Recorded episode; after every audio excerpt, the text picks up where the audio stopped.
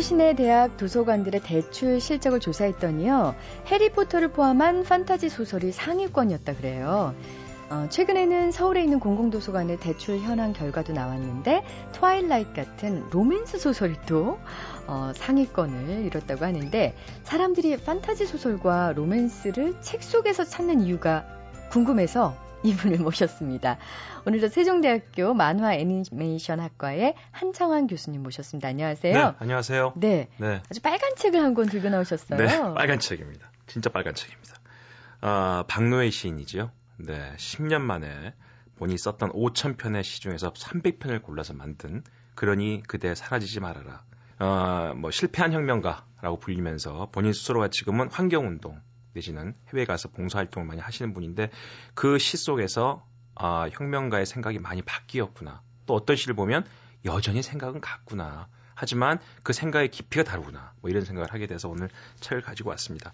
300편 시인데 그 시를 읽어보면 그 우리가 이제 과격할 거라 이렇게 생각하시는 분도 계실 거지만 절대 그렇지 않습니다. 시 자체 보면은 아 사람에 대한 이해와 사, 이 세상에 대한 이해가 저런 시각이 있구나라고 우리에게 주는 기회가 되지 않나 싶어서 몇편 읽어드릴게요. 네. 첫 300편 중에 첫 번째 시입니다. 길이 끝나면 길이 끝나면 거기 새로운 길이 열린다. 한쪽 문이 닫히면 거기 다른 쪽 문이 열린다. 겨울이 깊으면 거기 새봄이 걸어 나온다. 내가 무너지면 거기 더 큰 내가 일어선다. 최선의 끝이 참된 시작이다. 정직한 절망이 희망의 시작이다. 정직한 절망이, 절망이 희망의 시작이다. 아, 이건 좀 써먹을 수 있는 말투 같습니다. 네. 우리 한창원 교수님은 네. 읽으시면 네. 바로 어느 자리에서든지 인용하시더라고요. 네, 그러니까 이 꼬막이라는 시가 있는데요. 꼬막. 이 절반이 전라도 사투리입니다. 제가 사투리대로 한번 읽어볼게요. 예. 벌교 중학교 동창생 광석이가 꼬막 한 마를 붙여왔다. 꼬막을 삶는 일은 엄숙한 일, 이 섬세한 남도의 살림 성사는 타지 처자에게 맡겨서는 안 된다.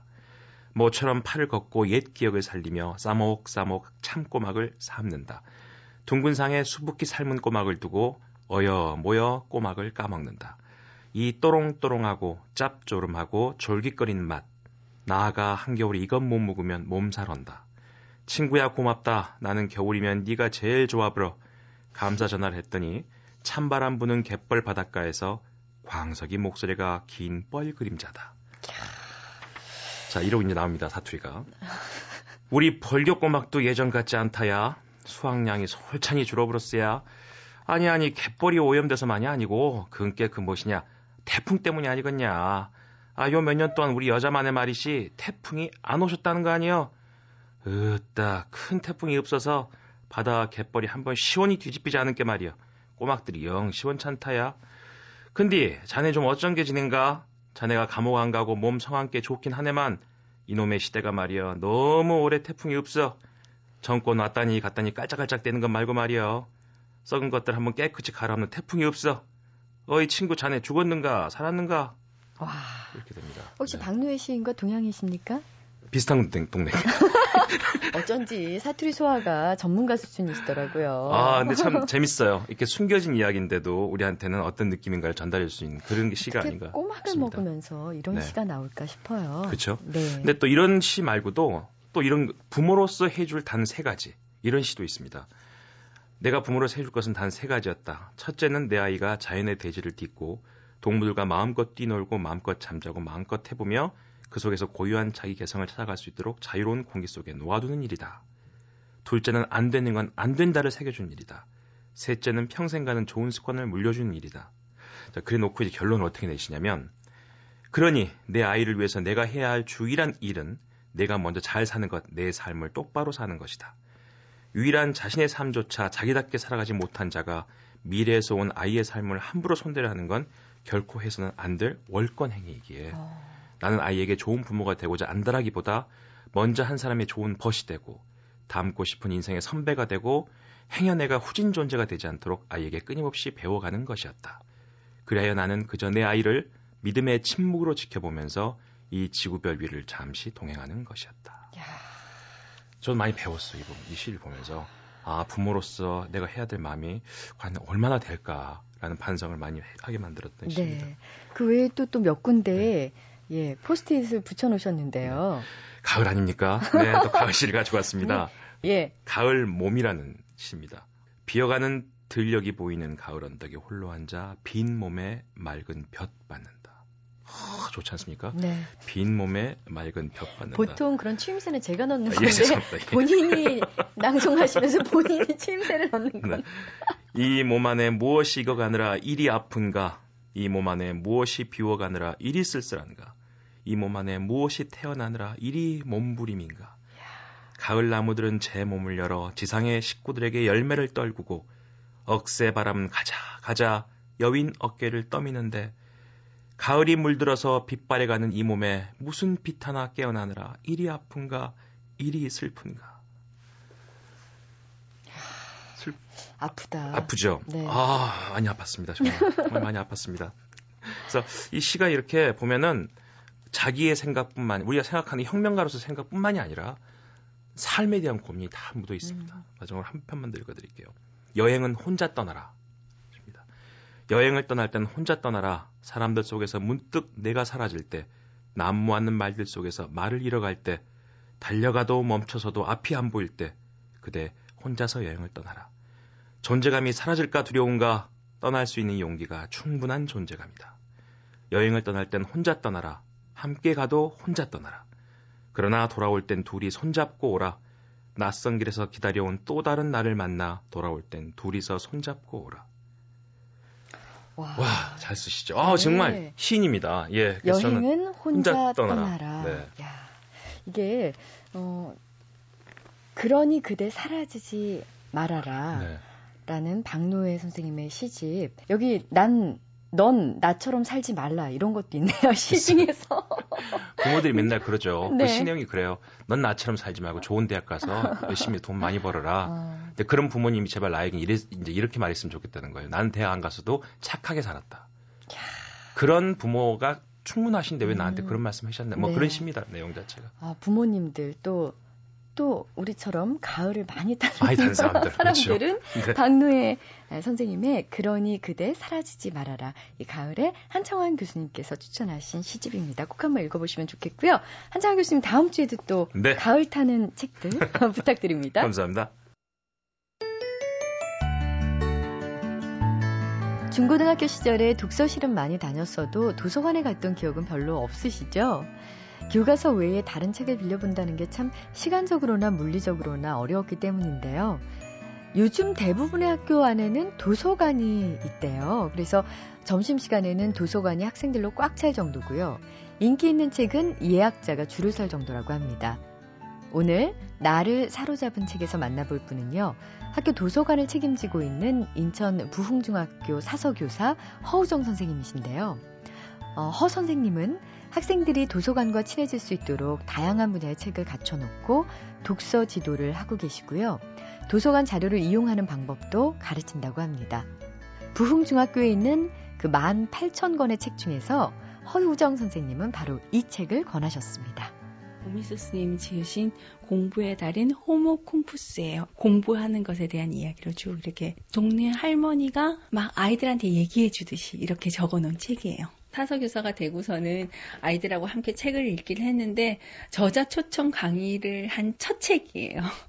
그래서 아, 작가분은 굉장히 멀게만 느껴졌었거든요. 그런데 선생님이 옛날 이야기 해주시듯이 얘기 듣고 그리고 아이들이 한 질문 선생님 하나하나 답해주시고 굉장히 재밌었던 책으로 기억하고 있어요. 지금도 공부를 어떻게 해야 된다 이런 비법서들 많죠. 근데 그런 비법서하고는 전혀 거리가 멀고 우리가 왜 공부를 해야 되는지 그리고 정말 진정한 공부라는 게 뭔지 하는 이야기를 하고 있어요. 이 책 속에서.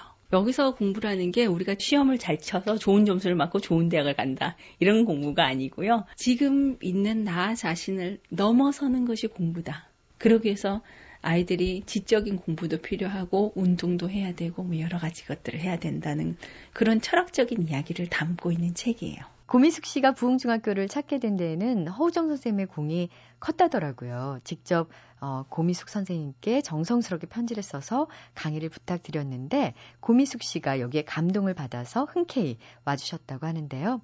사실 공부의 달인 호모 쿵푸스는 중학생들이 읽기는 조금은 어려운 책이긴 해요. 그렇지만 공부의 참 의미를 되새길 수 있다는 점에서 학생은 물론이고요. 학부모 역시 공부에 대한 새로운 깨달음을 얻을 수 있었다고 하는데요.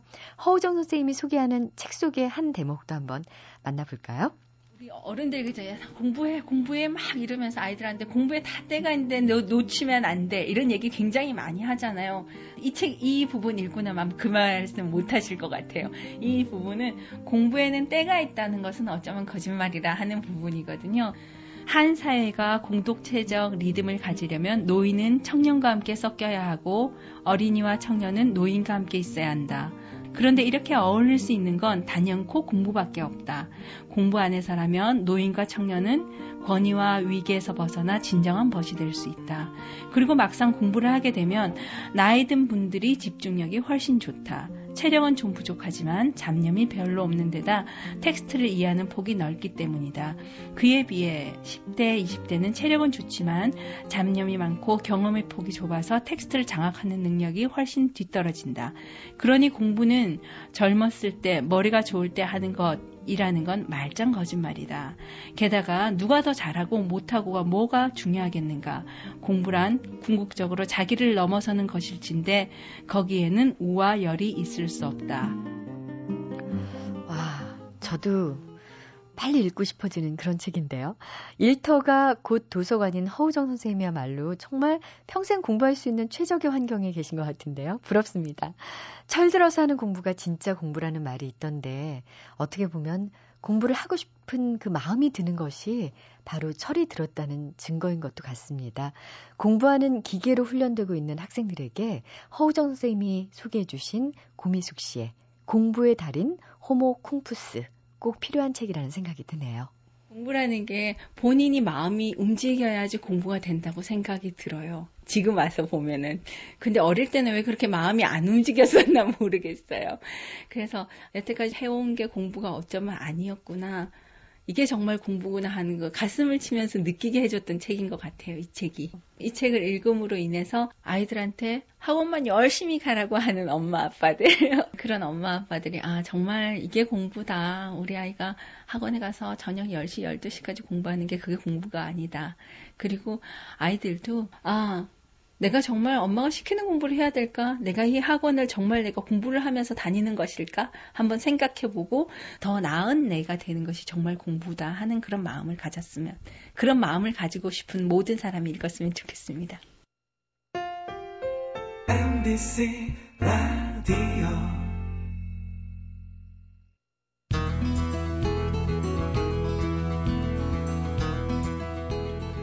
이야기는 세상에 있는 것이고 작가는 그 이야기들을 그저 캐비닛에 담아두는 사람이라고 말하는 소설가가 있습니다. 박민규 작가는요, 이 소설가에 대해서 군말을 하지 않는다. 빠르고 서늘하게, 또 서슴없이 읽는 이의 옆구리를 찌르는 문장과 이야기를 구사한다. 라고 얘기를 했는데요. 그 주인공이 궁금하시죠? 네. 2006년 어, 문학동네 소설상을 수상한 김언수 작가 스튜디오에 모셨습니다. 안녕하세요. 안녕하세요. 잘 지내셨습니까?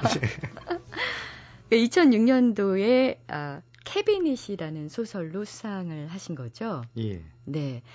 이 캐비닛에 대해서 좀 작가의 직접적인 말을 한번 좀 듣고 싶어요. 어떻게 이 발상을 하시게 됐는지. 그전에는 그 모든 작가들이 자기한테 할 말이 있기 때문에 작가가 된다고 생각을 해요.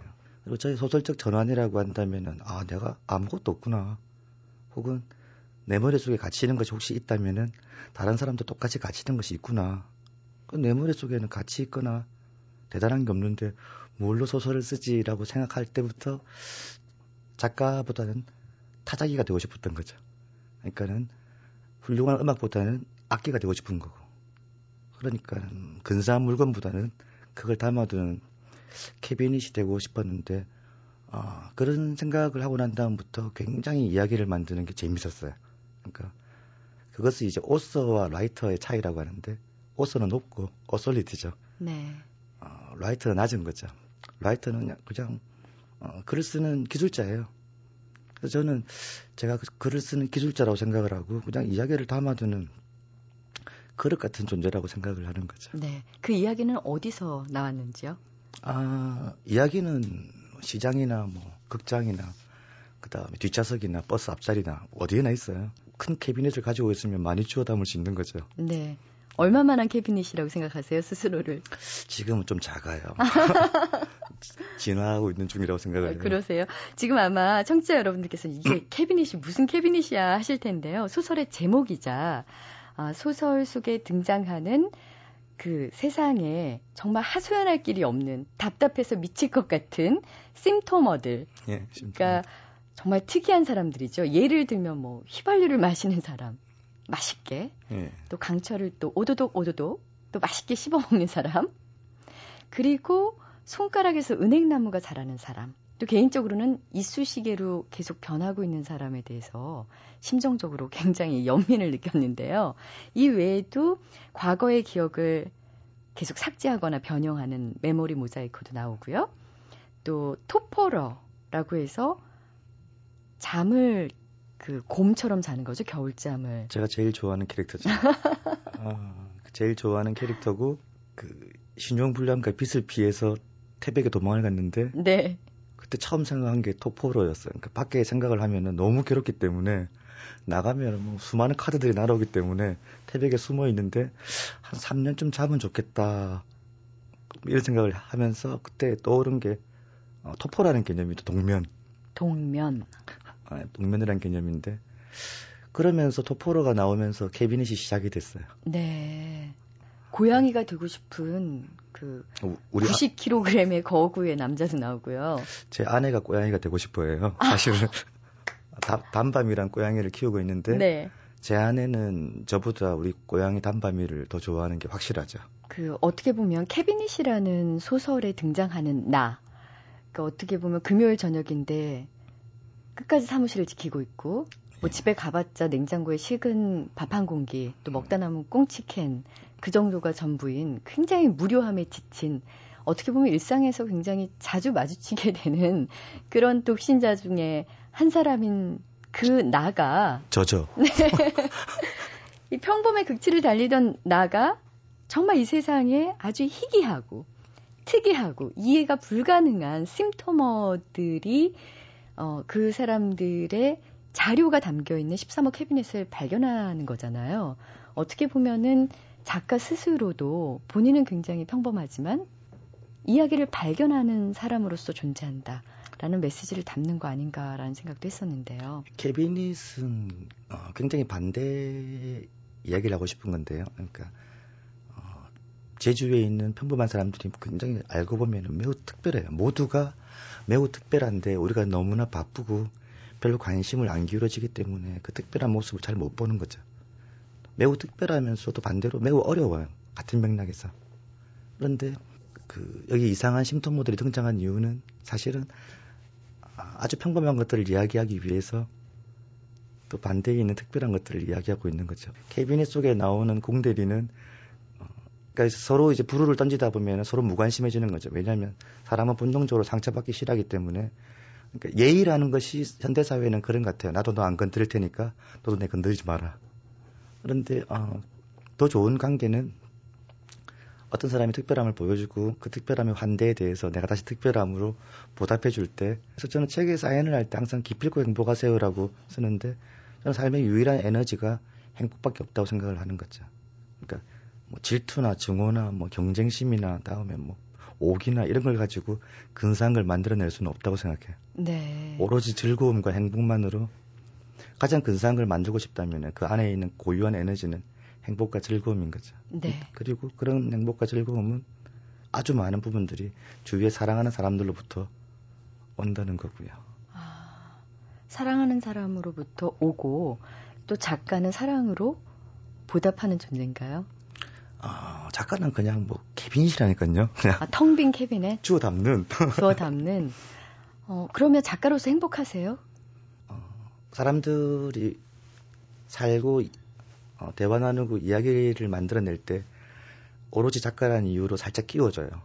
예를 들어서 뭐 중국집 주방장이 자기 주방에 들어와가지고 한번 보여준다거나. 아, 그, 어, 그런 저는 이제 소설가라는 직업이 그런 데 대해서 굉장히 좋은 것 같아요. 그냥 뭐 하는 사람이냐고 물어보는데 글 씁니다라 말하면은 하나라도 더 자기 이야기를 꺼내서 이렇게 이렇게 들려주는 거고 또 할머니들도 뭐 아, 자기 인생을 팔면은 열 권이 나온다는 둥 뭐 이러면서 네. 들어주고 또 귀를 여는 직업이라고 생각을 하는 거죠. 네. 그 다음에 캐비닛에 차곡차곡 담아두는 직업이고. 음, 네. 그 캐비넷에서 이번에 설계자라는 네, 새로운 작품이 나왔는데요.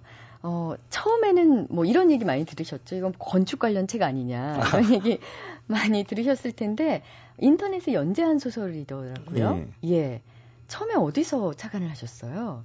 아, 처음에는 신호등 앞에서요. 신호등 앞에서 착안을 했는데, 아, 제가, 제가 주, 의지에 의해서 어떤 길을 가고 있다고 우리들은 모두 믿고 있는 거죠. 신호등 앞에 서 섰는데, 조합이 몇 개 안 돼요. 좌회전하거나, 직진하거나, 우회전하거나, 유턴하거나. 다음 사거리를 가면 다시 또 조합이 몇 개 안 되는 거죠. 좌회전하거나, 우회전하거나, 직진하거나, 멈추거나. 그러니까 제가 그렇다면은, 어, 모든 사람들이 몇 가지 조합, 조합에 의해서 살고 있는 거죠. 그러니까 내 삶과 그 삶이 다르다면은 몇 가지 조합이 다른 거예요. 보면은 뭐 대학 나와가지고 대기업 가거나 중소기업 가거나 교사 되거나 자영업 하거나 그리고 마흔 돼가지고 나와가 은퇴해가지고 닭집을 하거나 뭐 고깃집을 하다 망하거나 뭐 이런 식인데 제가 만난 인간 사람들은 모두 다 그렇게 복잡한데 이 세계가 만들어준 길들은 되게 단순하죠. 조합은 단순한 거죠. 모든 인간들은 복잡하고 행복해지기 위해서는 그 복잡한 길들을 다 갈 수 있어야 되는데 길 자체가 없다는 이야기죠. 네.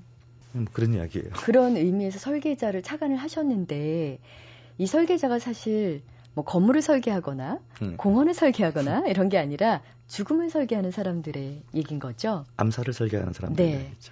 어, 무대가 푸주더라고요. 푸주. 그쵸? 예, 그렇죠. 암살자들의 세계 푸주. 푸주간이 생각나던데 아, 푸주- 맞습니까? 푸주간에서 나왔고요. 네. 어, 푸주에 떠올렸던 의미는 신의 내장이라는 의미죠. 그러니까는 어, 이 깨끗하고 안전해 보이고 어, 평화로, 평화로 보이는 예를 들어 신은 이 옛날 수도사들이 이 논쟁을 굉장히 오래 했어요. 그러니까 신에게 내장이 있는가? 그 신에게 내장이 있으면 신도 그 응가를 하고 가스를 만들어서 방귀를 끼고 16세기나 13세기 이걸 가지고 수도사들이 심심했나 봐요. 오랫동안 그 싸움을 했던 거죠. 그러니까 성스러운 것 안에 감춰져 있는 추악하고 더럽고 비열한 것들이죠. 그래서 어, 저는 이 권력들이 이렇게 깔끔하게 움직이고 이렇게 하려고 하면 그 밑에 누군가가 청소를 하고 설계를 하고 어, 시체를 매립하거나 태우거나 이렇게 하는 사람들이 물론 반드시 존재한다고 생각을 하죠. 네. 어. 그러면 김원수 작가는 신에게도 내장이 분명히 있을 것이다 라고 생각하시는 거죠. 아, 전 내장이 없는 것들을 믿지 않아요. 그러니까 또한 어떤 사람을 저희 아내를 혹은 어떤 사람을 사랑하게 된다면 처음에는 그 아름다운 모습을 보고 사랑하는 거지만은 나중에는 내장까지 같이 사랑해야지 숨을 쉬고 살아갈 수 있는 거죠. 음. 숨을 쉬고 살아간 육체의 언어라고 생각을 해요. 네. 그 내장에 해당되는 부분들이 이 소설에서 많이 나옵니다. 인물들로 보자면 뭐 고아 출신의 암살자인 레생 그리고 또 개들의 도서관이라는 어, 그 도서관의 관장인 너구리 영감도 나오고요. 사실 다 암살과 관련된 사람들이죠. 또 민주화가 이루어지면서 기업형 보안 회사를 열게 된 한자, 또 한자를 대신해서 암살을 하게 되는 이발사인가요? 예, 지- 유명한 자격이죠. 예. 뭐 이런 사람들이 나와서 어, 설계가 된 대상들을 암살하는 거죠. 예. 꼭 암살을 선택하신 이유는 뭐예요? 신호등 얘기를 할 수는 없으니까요. 그러니까 설계자들도 사실은 음, 그러니까 자본주의가 고도화될수록 한 개인이 얼마나 초라해지고 옴짝달싹 못하는가를 이야기하기 위해서 아, 제가 신호등에서 좌회전을 해봤는데요. 깝깝하더라고요. 이런 이야기를 하면 책, 책이 아니죠. 좀 그래서- 재미가 좀 떨어질 것 같기도 하고요. 그러니까 어떤 그 낯섦과 은유의 볼륨이 떨어진다고 할까. 어, 그 다음에 어, 영국의 그 돌아가신 여- 얼마 전에 자동차로 죽은 고 다이아나비요. 다이애나 어, 암살당했다는 설이 아주 파파라치가 쫓아가는 척하면서 오토바이 달라붙고 어, 반대쪽에서 달려오는 차가 어, 눈에다 레이저를 쏴가지고 차를 점프하게 만드는 암살 설계는 CIA가 그 전에 옛날에 한번 했던 음. 설계였죠. 네. 어, 그 다음에 케네디가 실제 동선을 어기고 암살하기 가장 좋은 그 세 번째 꼭지점이 있는 곳으로 속도를 20km 떨어뜨리면서 나오고 대통령이 지나가는데 오픈카를 타고 있고 뭐 이런 것들도 기본적으로 어, 설계가 있다고 보는 거죠. 네. 그러니까 하지만은 오스왈드 이외에는 어, 아무도 잡히지 않았죠. 잡히지 않고 아무도 모르죠. 그런데 네.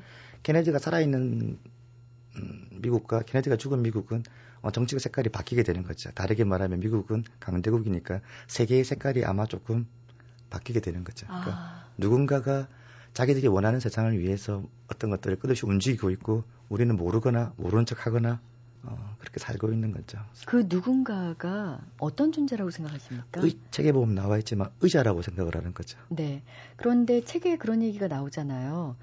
그 미토라는 또 어, 여성이 등장하면서 그 먹이 사슬에 피라미드를 계속 올라가 보다 보면 의자에 앉은 누군가가 있을 것 같았는데 사실은 텅 빈 의자. 텅빈 의자다. 네. 그럼 의자 자체를 없애야 된다. 근데 그것은 사실은 그 소설 속에서는 미투의 견해인데 이것은 어, 딜레마인 거죠. 그러니까는 어, 이 세계가 마음에 들지 않는다고 안 살려고 하면 죽어야 되는 거죠. 그런데 마음에 들지 않는 이 세계에 던져져 있는 존재가 내생인데 그런 문제 같아요. 이렇게 서울 시내에서 6시가 되면은 지하철로 우르르 쏟아져 나오는 이 지친 얼굴들. 그러니까 당장 때려치우고 자기 하고 싶은 일을 해야 되는데 그럼 다음 달 월세를 막을 수가 없는 거죠. 그러니까 마음에 안 들다고 해서 살아갈 그만 살 수는 없는 건데 저는 아침에 일어나 가지고 그 사람들이 매일매일 자기 아, 매일 아침에 출근하기 전에 그 거울을 볼 때 그 얼굴을 바라보면서 무슨 생각을 하는지가 굉장히 궁금해요. 이렇게 설계자들은 내생이 자기 얼굴을 물어보고 있는 소설이에요. 아, 우리 김원수 작가 같은 경우에는 그 우울이 당연히 작가니까 뭐 모든 인간은 그쵸 우울을 넘나들게 되겠죠. 그럴 때 어떻게 극복하시는지 궁금해요. 그 뭐 모든 인간과 좀 그렇게 한 15%나 20% 정도가 우울증 환자인데요, 도시인에. 그러니까 조증과 우울증이 반복돼서 오는 사람이 양극이고요. 네. 다음에 평상시처럼 지내다가 우울에 떨어지는 것을 단극성 장애라고 하는데 저는 양극성 장애죠.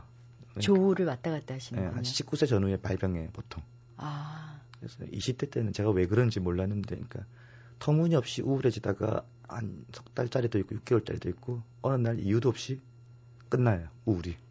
그러니까 그때부터 일어나가 책 읽고 소설 쓰고 막 이렇게, 아. 이렇게 하는 거죠. 이게, 이게 20대 때는 그거 자체를 이해하지 못했기 때문에 상당한 많은 사고와 뭐 이런 게 있었는데 30대가 지나고 난 다음에는 그 우울이 오는 리듬과 조울이 오는 리듬을 이렇게 맞춰서 살려고 애를 쓰죠.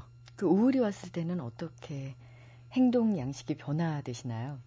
음, 우울이 왔을 때는 소설을 쓰면 안 되고요. 아. 음, 그 다음에 사람들을 만나거나 기본적으로 에너지가 별로 없어요. 양극성 장애의 경우에 하나 있는 거죠, 지금. 그러니까 우울의 가장 기본적인 메커니즘은 무기력과 자기 혐오죠. 네. 그 다음에 조울의 조충의 가장 특징은 터무니없는 자신감과 자기 충족감이죠. 그러니까 저 바닥에서 저 하늘로 올라가는 건데 대부분의 어, 조울증 환자는 어, 조충이 왔을 때 사업을 벌려요. 신이 된 느낌이 들고 그래서 끌고 가가지고 뭐 복권을 산다든가 뭐 닭집을 연다든가 뭐 이래서 제 집안 자산을 말아먹는데 그러니까 그, 그 자기가 믿는 환상과 상상을 현실화하는 거죠. 자신감이 넘치니까요.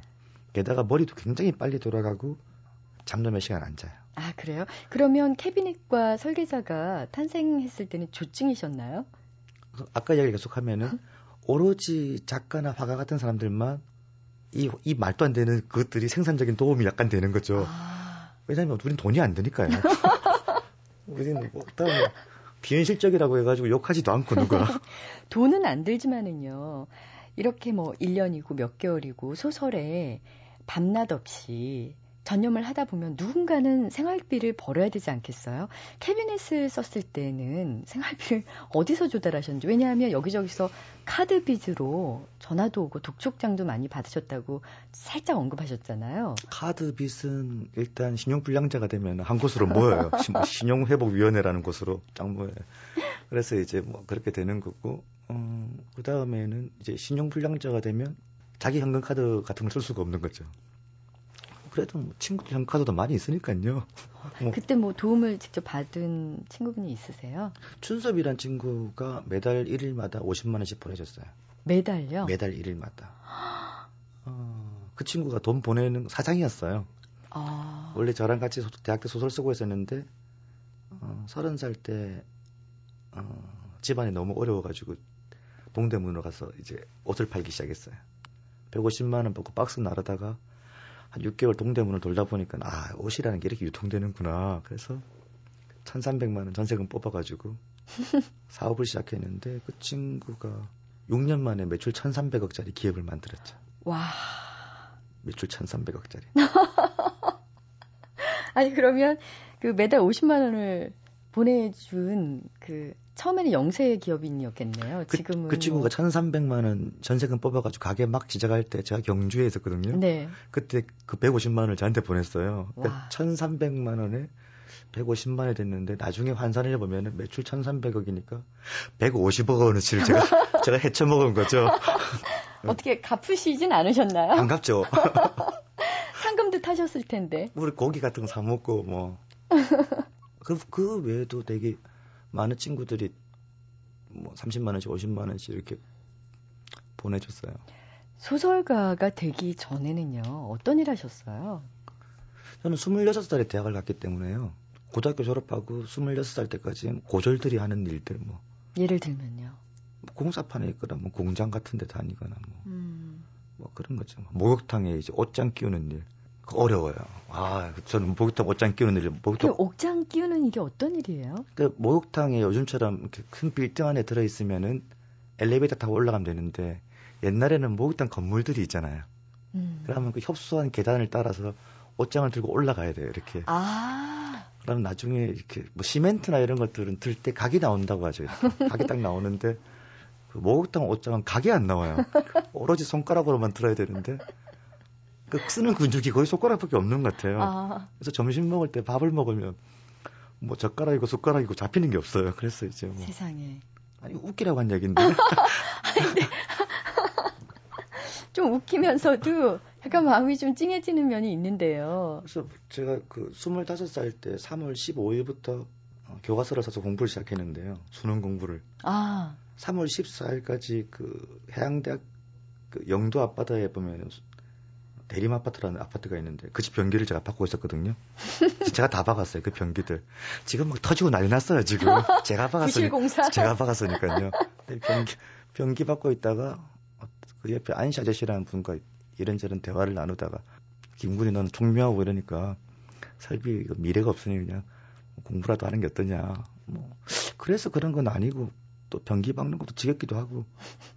그래서 그날 이제 누나들이 서울에 학교를 다니고 있어가지고 올라와서 교과서를 사가지고 공부를 시작했는데 3월 15일 날 처음 공부한 게 지구과학의 빗방울이 만들어지는 원리에 관련.